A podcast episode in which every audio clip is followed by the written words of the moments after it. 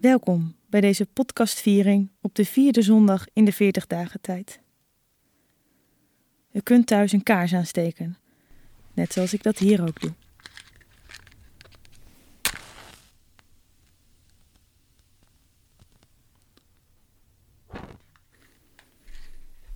Nu elkaar niet kunnen opzoeken, merk ik hoe vanzelfsprekend het altijd was om samen te komen.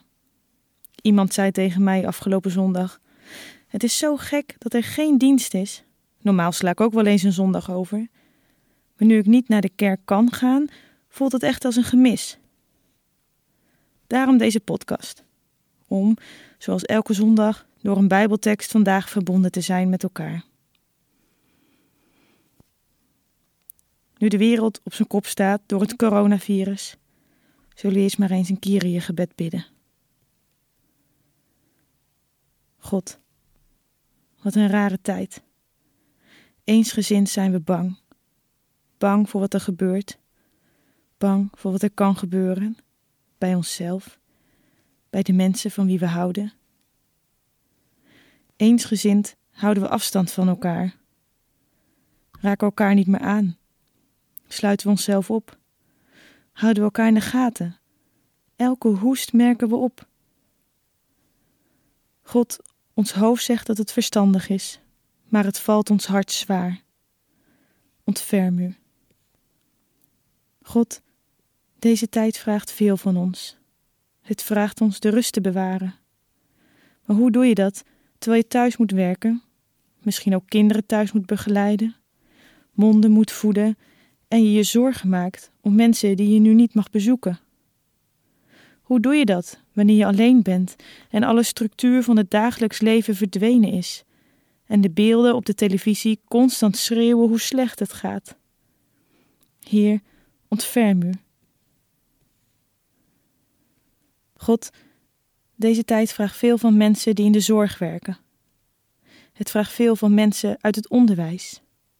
Het vraagt veel van onze regering en de medisch specialisten van onze ouderen in het verzorgingshuis, van mensen met een verstandelijke of meervoudige beperking en hun familie.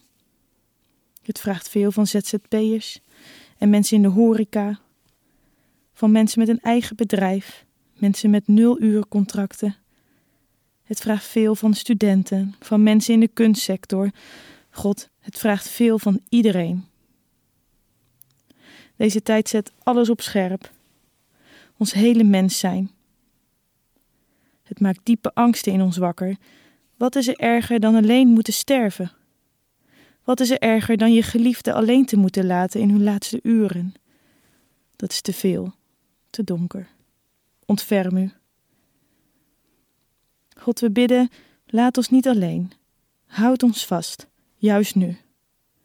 Dat we het leven blijven delen, zoveel mogelijk, zo samen mogelijk. Ons leven is in uw hand, altijd. Amen.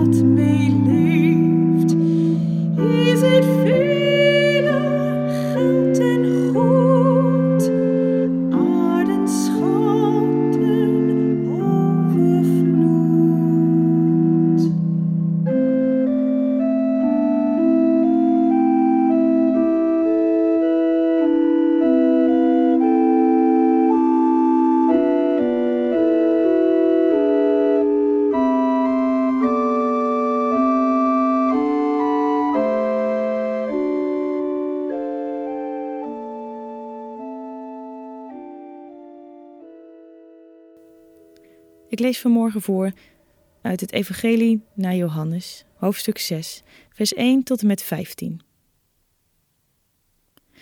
Daarna ging Jezus naar de overkant van het meer van Galilea, ook wel het meer van Tiberias genoemd.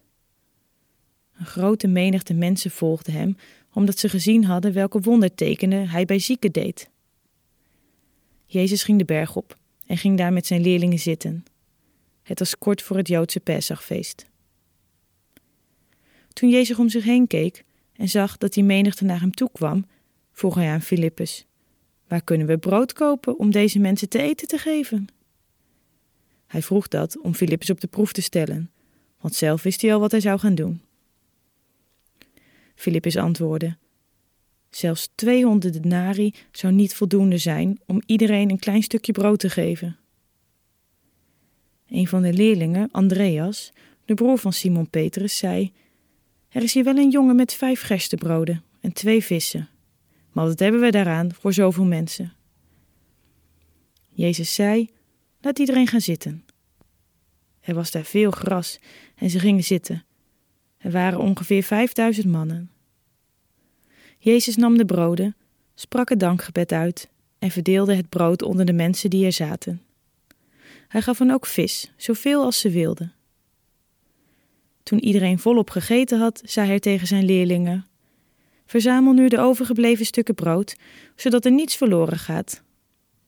Dat deden ze, en ze vulden twaalf manden met wat overgebleven was van de vijf gerstebroden die men had gegeten.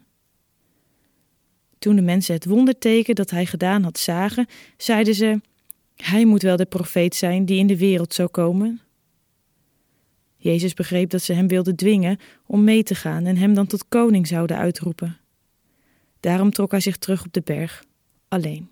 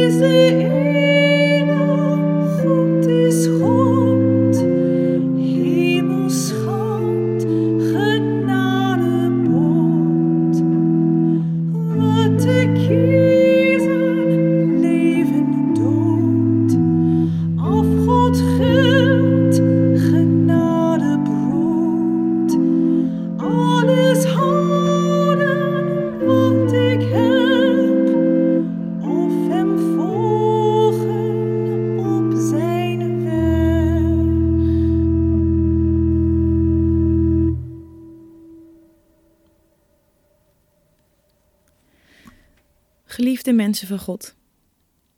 Afgelopen woensdag luidden de klokken van de grote kerk voor verbondenheid door muren heen. Samen met heel wat andere kerken in Nederland. Een mooi initiatief. In tijden dat we ons uit bezorgdheid om onszelf en de mensen om ons heen ons afzonderen, onze deuren sluiten en angstig bij elkaar vandaan blijven, was dit een mooi verbindend tegengeluid. Een geluid dat we nodig hebben, juist nu te midden van alle nieuwsberichten over zoveel zieken en zoveel doden, te midden van eenzaamheid van hen die alleen zijn, en te midden van de chaos in de gezinnen, nu de structuur van het dagelijks leven wegvalt, is er ook enorm behoefte aan mooie verhalen. Luiden van de klokken was zo'n goed verhaal, maar ook het klappen voor de mensen in de zorg of de verhalen die rondgaan op internet en die massaal gedeeld worden over hoe dit virus ons als mensen uiteindelijk zal veranderen verhalen van verbondenheid en hoop, hoe alles weer goed zal komen en misschien nog wel beter zal zijn dan het was. Je merkt daaraan, we hebben nu sterk behoefte aan kleine lichten die ons helpen om niet in paniek te raken, die ons uit ons isolement trekken, figuurlijk dan. Want we maken ons massaal erg druk om er wel genoeg eten in huis is. Maar we weten tegelijkertijd ook dat het leven veel meer is dan brood alleen of wc-papier. We lijken het nu meer dan ooit nodig te hebben om positieve verhalen te horen, als tegengif tegen de angst. Verhalen van verbondenheid en hoop, daar hebben wij er in de Bijbel een heleboel van. Onze traditie drijft op deze verhalen. We hoorden er net een. Een verhaal over angst dat er niet genoeg te eten zal zijn. over een jongen die alles wat hij had gaf. Lang niet genoeg, zou je denken. Vijf gerstebroden en twee vissen voor vijfduizend mannen. En over het wonder dat toen gebeurde. Iedereen had te eten. Er was meer dan genoeg.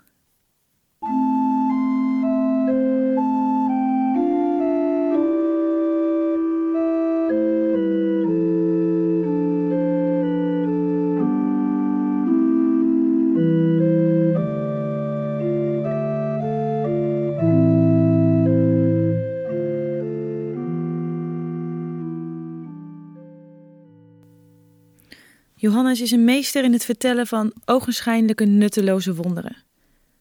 Denk maar aan het wonder van de bruiloft te Cana. Maar achter die wonderen wil Johannes volgens mij iets heel cruciaals vertellen. Hij wil ons laten weten wie Jezus is. En hij geeft daar in zijn boek zeven voorbeelden van. Brood dat leven geeft, licht van de wereld, goede herder, de deur voor de schapen, de opstanding en het leven, de weg, de waarheid en het leven en als laatste de wijnstok. De oplettende luisteraar heeft het al gehoord. De beelden die Johannes noemt beginnen met brood en eindigen met wijn. Ons verhaal over de wonderbaarlijke vermenigvuldiging begint vlak voordat Jezus zegt: Ik ben het brood dat leven geeft. Het brood dat gedeeld wordt en waarvan er meer dan genoeg van blijkt te zijn, dat lijkt te maken te hebben met die uitspraak van Jezus: Ik ben het brood dat leven geeft. Misschien deelt Jezus zichzelf wel uit. Dat beeld spreekt mij aan. Jezus die zichzelf uitdeelt in tijden van schaarste. En het wonder is dat waar zo weinig van leek, is meer dan genoeg voor iedereen. Het is zoveel, er blijft van over. Twaalf manden. Alle stammen van Israël kunnen daarmee gevoed worden lijkt Johannes te zeggen. Het verhaal uit Johannes 6 bleef me achtervolgen deze week. Angst voor schaarste, geven wat je hebt, delen, vermenigvuldigen. Een verhaal voor vandaag, zo voelt dat. Zou dat wonder ook bij ons kunnen gebeuren, wanneer wij onszelf gaan uitdelen? Delen in wat we hebben, zoals de jongen die wat hij had gaf aan Jezus, in vertrouwen?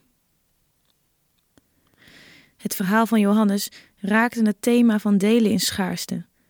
En dat is altijd moeilijk. Dat heb je met schaarste.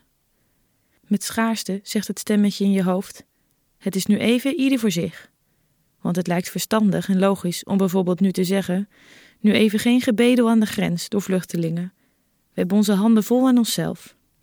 Of ja, ik moet wel hamsteren voor de zekerheid. Heel vervelend voor de mensen van de voedselbank die nu in grote problemen komen, maar nu even niet. Delen in je schaarste.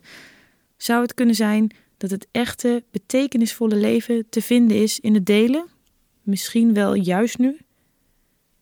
Misschien kan ons het gedachte-experiment helpen door jezelf de vraag te stellen hoe je over een tijd, wanneer deze ellende voorbij is, terug wilt kijken op deze periode.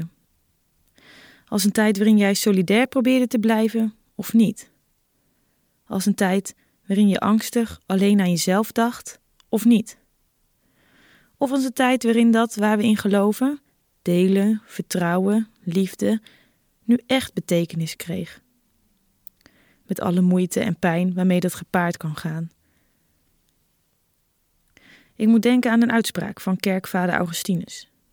Zoals wij zijn, zo zijn de tijden. Zijn uitspraak heeft te maken met dat we niet geheel en al een speelbal zijn van de tijd. Je kan denken: de tijd is slecht, dus het gaat slecht. Maar Augustinus laat ons daarop reflecteren. Zijn wij overgeleverd aan de tijd of zit het anders? Augustinus zegt: de tijden zijn goed of slecht door hoe de mensen reageren op dat wat hen overkomt. Wij zijn de tijden. Een grote opdracht in zware tijden. Ons niet laten meeslepen in een neerwaartse spiraal. Niet alleen aan onszelf denken, niet de winkels leeg te hamsteren, maar juist terugvallen op dat wat we elkaar bijna elke zondag zeggen. Wij leven in vertrouwen. Wij delen het leven. Wij willen niet alleen voor onszelf leven. Wij zijn zelfs ervan overtuigd dat we als mensen bij elkaar horen. Want we geloven in wonderen, zoals dat er altijd genoeg zal zijn voor iedereen. Delen levert meer op dan alles voor onszelf houden. Ergens geloven we, als het erop aankomt, ons leven is altijd in Gods hand. De klokken van de grote kerk waren niet alleen woensdag te horen, maar je hoort ze veel vaker. Regelmatig klinkt er van de torens de eerste regel van lied 657. Zolang wij ademhalen, schept Gij in ons de kracht om zingend te vertalen waartoe wij zijn gedacht. Dit lied komt bij mij meer binnen dan anders. Het komt er deze weken op aan. Vertalen waartoe wij zijn gedacht. En geloof me, dat vertalen, dat hoeft echt niet alleen zingend. Amen.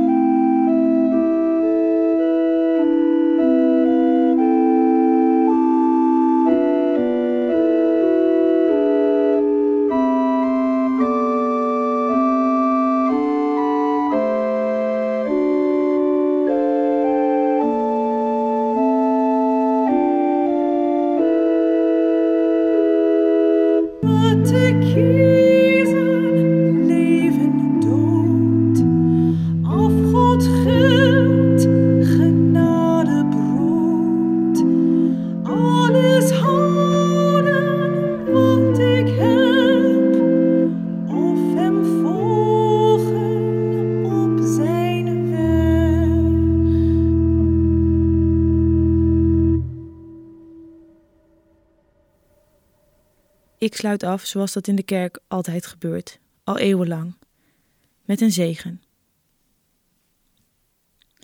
De genade van onze Heer Jezus Christus, de liefde van God en de verbindende kracht van de Heilige Geest is met ons allen. Amen.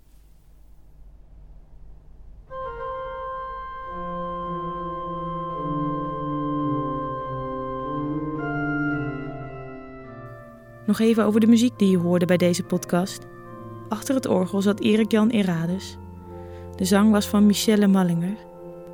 De opnames zijn gemaakt door Misha Zera. En de montage is van de hand van Tom de Haan.